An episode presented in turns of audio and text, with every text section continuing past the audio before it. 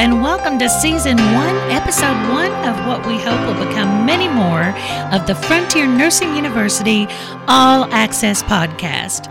I'm Angela Bailey, Chief Advancement Officer and your host for this new adventure. I'd like to welcome you all to the On-Call Lounge here on the Frontier Nursing University campus in beautiful Versailles, Kentucky. Within this inaugural season, we will give you an all-access pass to delve deeper into Frontier Nursing University and the individuals who are making a daily difference in advanced practice nursing, midwifery, education, and healthcare across the country. Now, for our very first episode, I felt that it was only appropriate that we invite Doctor Susan Stone to the lounge to talk about the university, its growth, and how she came to be at the helm of this organization. So without further ado, I'm very pleased to welcome F N U President Doctor Susan Stone. Welcome, Doctor Stone. Oh, thank you, Angie. It's so good to be here, and I'm so excited about this new venture of ours to help to share more about our wonderful university and all the work that we do here. So thank you so much for inviting me. Well, you are very welcome. I am also so excited. You know, it's always such a pleasure to talk about the work our staff and faculty and students and alumni are doing across the country. And I want to get into that maybe a little later, but before we get started, since this is our very first episode, I wondered, would you mind sharing with our listeners a short description of Frontier and who we are and the work that we do? Frontier Nursing University is a single-purpose university. Our real uh, goal and mission is to educate nurse practitioners and nurse midwives to serve rural and underserved uh, families. Mostly, we're very interested in those rural and underserved areas. We currently have students in all fifty states. Our students actually do most of their learning through distance um, approaches to learning. Our faculty are also located all over the country. And uh, so the purpose of that is so that we can provide an opportunity for nurses who live in rural and underserved areas themselves to uh, obtain a graduate degree and practice as nurse practitioners and nurse midwives. So that is basically who we are. Uh, primary goal is to increase access to nurses for graduate education so that they can uh, ultimately uh, provide health care to rural and underserved families. You know, that is one of my favorite things about Frontier. And, you know, I hope that our listeners will check out our website and look at our quarterly bulletins, because I think that that access is actually happening and is exemplified in our publication, like our quarterly bulletin, by the work that our grads are doing. But, you know, we're talking about this distance education thing. So some folks may be confused as to why, if we're doing community-based education, we still need a campus. Can you talk a little bit about that? Yes. So our transition to distance learning actually happened thirty years ago. We were one of the first um, schools of nursing to really uh, adapt to provide uh, education at a distance. But even thirty years ago, we realized the importance of uh, creating a community with our students. It's very important to us that our students have the opportunity to learn not only from their faculty, but also from each other. So we believe it's important to come together uh, and initially, and all of our students do come to campus when they start our programs. We do sessions, which we call Frontier Bound. These were uh, early on Uh, modeled after the Outward Bound experience, where people come to, come together and learn to trust each other and uh, learn together and have great experiences together. So all of our students do come to campus to start their programs. And we do, uh, of course, what does the curriculum look like? How do you use the I T? But we also do fun things uh, and social things so that we get to know each other. So those sessions are on campus. And we do about five of those a term, or close to twenty a year. So that alone keeps us very busy with campus events.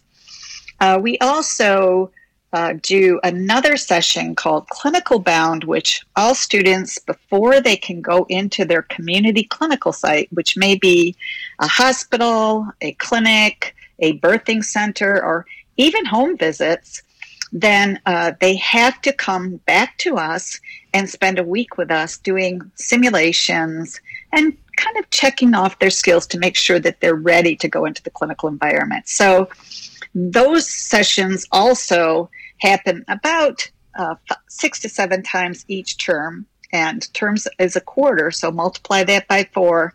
And between those two sessions, uh, we have a pretty busy campus. Not to mention all of the people that work on the campus that just support all the students that are on, that are in their homes doing coursework day to day, such as advisors and financial aid officers and all of those things. So it, campus is uh, um, certainly one important piece of what we do. You know, so I'm sure that you remember um, at one point in my career here at Frontier that I actually attended um, Clinical Bound with some of our students. And one of the best days was watching the students, for lack of better terms, catch a baby from this extremely realistic model. Um, one of the reasons I'll never forget it is because they made me to try to try to catch one, and I was so nervous. Somewhere there's video evidence that shall never see the light of day. So, you know, I personally understood the value of the the being on campus and these hands-on skills. So when the pandemic hit us, it was just remarkable to me how nimble our faculty moved to be able to reset these clinical bounds into completely virtual due to the pandemic and give the students the same experience. Can you talk about that a little bit? Yes, it was quite a crisis. We had about five hundred students in clinical sites around the country at the time that the pandemic hit. And most of those clinical sites asked us to take our students out of clinical initially. Uh, and so we had to figure out how were we going to continue to operate our university, continue to provide these students the uh, ability to uh, continue their education. And so our faculty really uh, stepped up and immediately began creating these Uh, sessions that we could run over using Zoom, as many, many uh, people did across the country uh, during the pandemic. So uh, the orientation was recreated over Zoom. And also the clinical, uh, you mentioned the realistic models. We were actually sending small models to students so that we could watch them do things like suturing, or actually catch a baby. Wow. And make sure that they had the um, the skills that they needed. Uh, and also, this allowed them to get some simulation hours in for clinical. Luckily, mm-hmm. by July, most of those clinical sites began to open up again, but we still had to do these on-site sessions for Frontier Bound and Clinical Bound. And we are still doing them today and hoping to end them by this fall and open up again. Gosh, that is one of the things that I love the most about Frontier, because where there's a will, we will find a way, right? That's right. That's right. So, um, you know, I'm sure that anybody who's listening to this can tell from my accent that my family's originally from Eastern Kentucky. So I grew up hearing about the work that the Frontier nurses did, and I have so many family members that were actually delivered by Frontier nurses. So when I came to Frontier, it was kind of a dream job for me. But, you know, Sue, I don't think that my background is near as interesting as yours. How did you come to Frontier, and did you always know that you wanted to be a midwife? No, Angie, I did not. Uh, from the time I was a little girl, I always wanted to be a nurse. And so that was a trajectory for me. Um, and, and as far back as I can remember, I wanted to be a nurse. Um, when I was in nursing school and I did my clinical with maternity care, I fell in love with maternity care and immediately became a maternity nurse. And I worked as that as a maternity nurse for ten years, but it was it was stressful. I was always trying to uh, oh, provide the best care I could for the mothers that we were serving, and um, trying to open up birthing rooms and do things like sibling visits and mm-hmm. allow fathers to attend the births and all those things that you do. Um, but it was a struggle um, because there were many rules and regulations within the hospital. Um, and so I was doing my master's degree and I met my first midwife, and we had an assignment that we had to uh, follow a nursing leader. And this midwife told me that there was a new midwifery service de- developing in a town about forty miles away from me up in upstate New, New York. So long story short, I went to spend a day with that midwife, and I saw my first birth that was attended by a midwife. And it was such a beautiful birth. It was so peaceful and so calm. And it was all about making sure that that woman had everything that she needed in order to have a safe, successful, and satisfying birth. I'd never seen anything like that before. I was used to the click, click, click of hospitals, you know, um, this has to be done, then that has to be done, then this has to be done. Not with this situation. The woman was in the bed. The midwife was sitting on the edge of the bed. Uh, the baby came out very gently, and uh, I was just, um, I was, I had to go be a midwife at that point. Uh, so and- I, I'm, I'm sorry to interrupt, but I think that a lot of our listeners may not understand that back in those days, that was not the normal birth. Can you talk a little bit about the differences in between um the two experiences at that time? So at that time, and I, I think this happens in many hospitals still today, um, a woman would labor with a nurse. A physician may drop in once or twice during the labor. Um, at, uh, usually she was in bed on a monitor, on a fetal monitor, uh, not allowed to eat, not allowed to get up and walk around.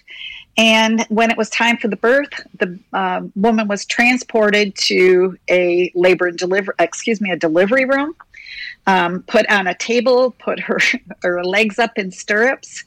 And basically the attention was on making sure the doctor had everything the doctor needed uh, to deliver the baby. And uh, we say that that is one of the differences, uh, and I'll talk about that in a second.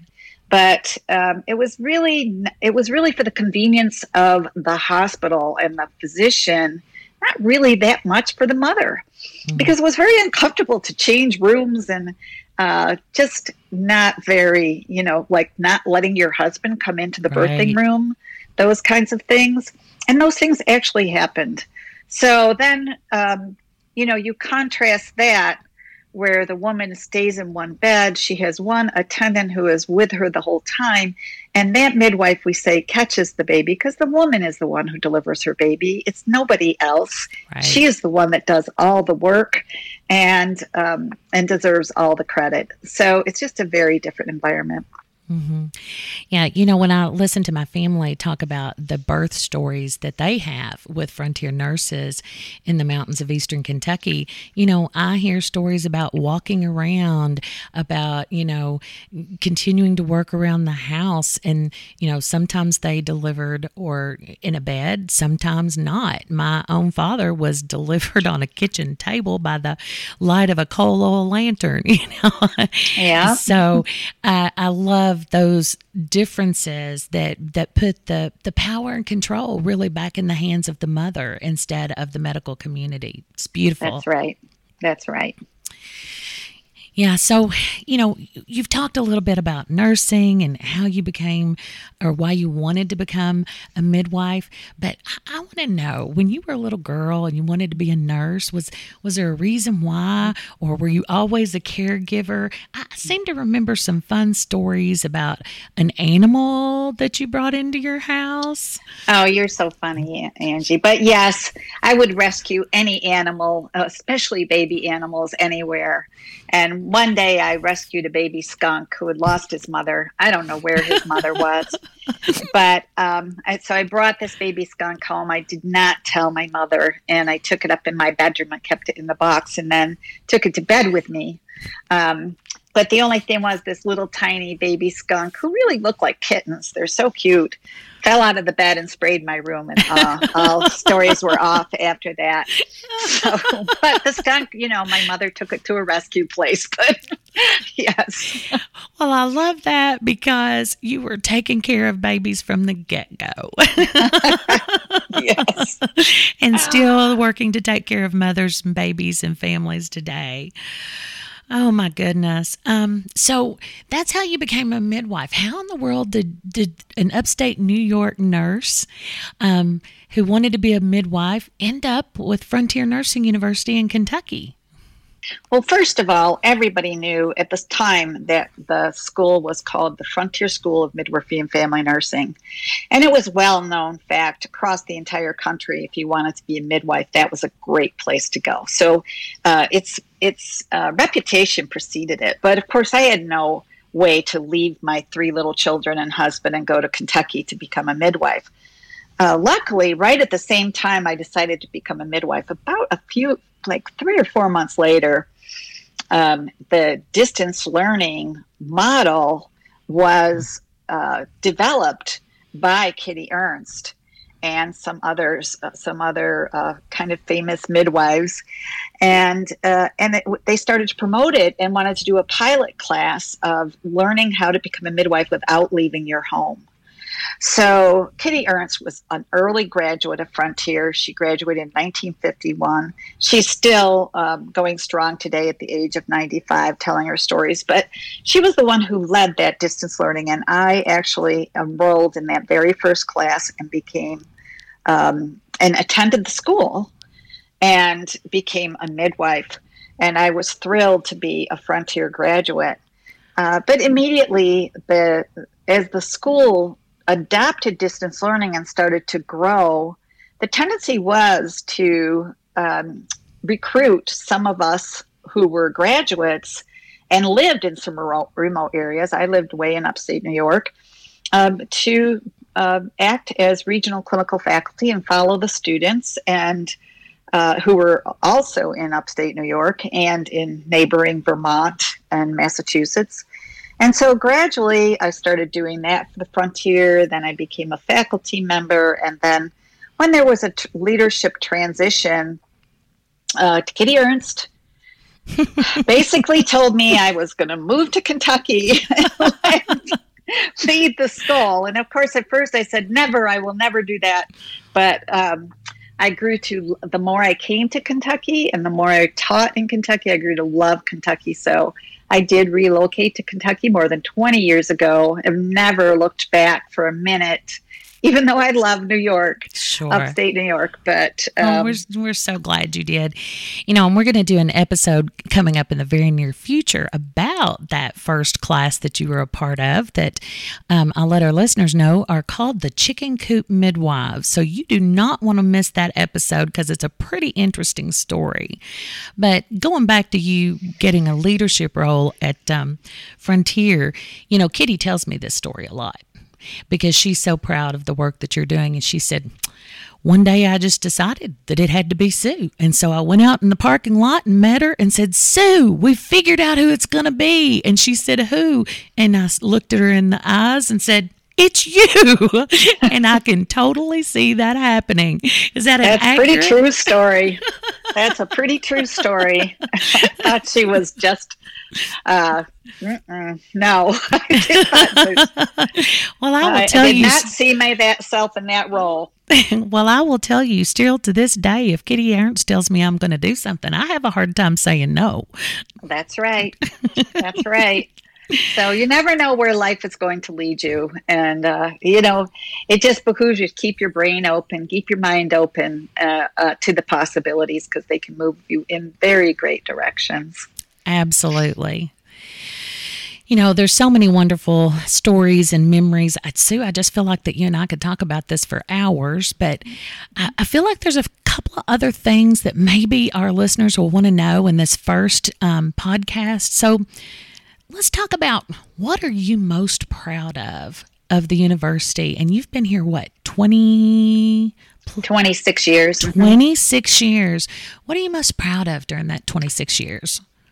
I'm most proud that we took this little tiny school that was offering certificates and became an accredited university that are offering master's degrees and doctoral degrees, that we've been able to add programs as they were needed. For example, the D N P, the Doctor of Nursing Practice program, and also most recently we added the psychiatric mental health program, basically just because we knew this was a need in the area. So, of course, we've got our midwifery program, which is our largest program and probably what we're known for the most, but our family nurse practitioner program. So here we are with a broad scope of practice um, and practitioners that can really provide the care, uh, the caring that nurses do, as mm-hmm. well as highly skilled healthcare um, to these rural and underserved families all across the nation. And you know, with six thousand graduates out there uh, from just from the distance learning program, we are really making an impact. And so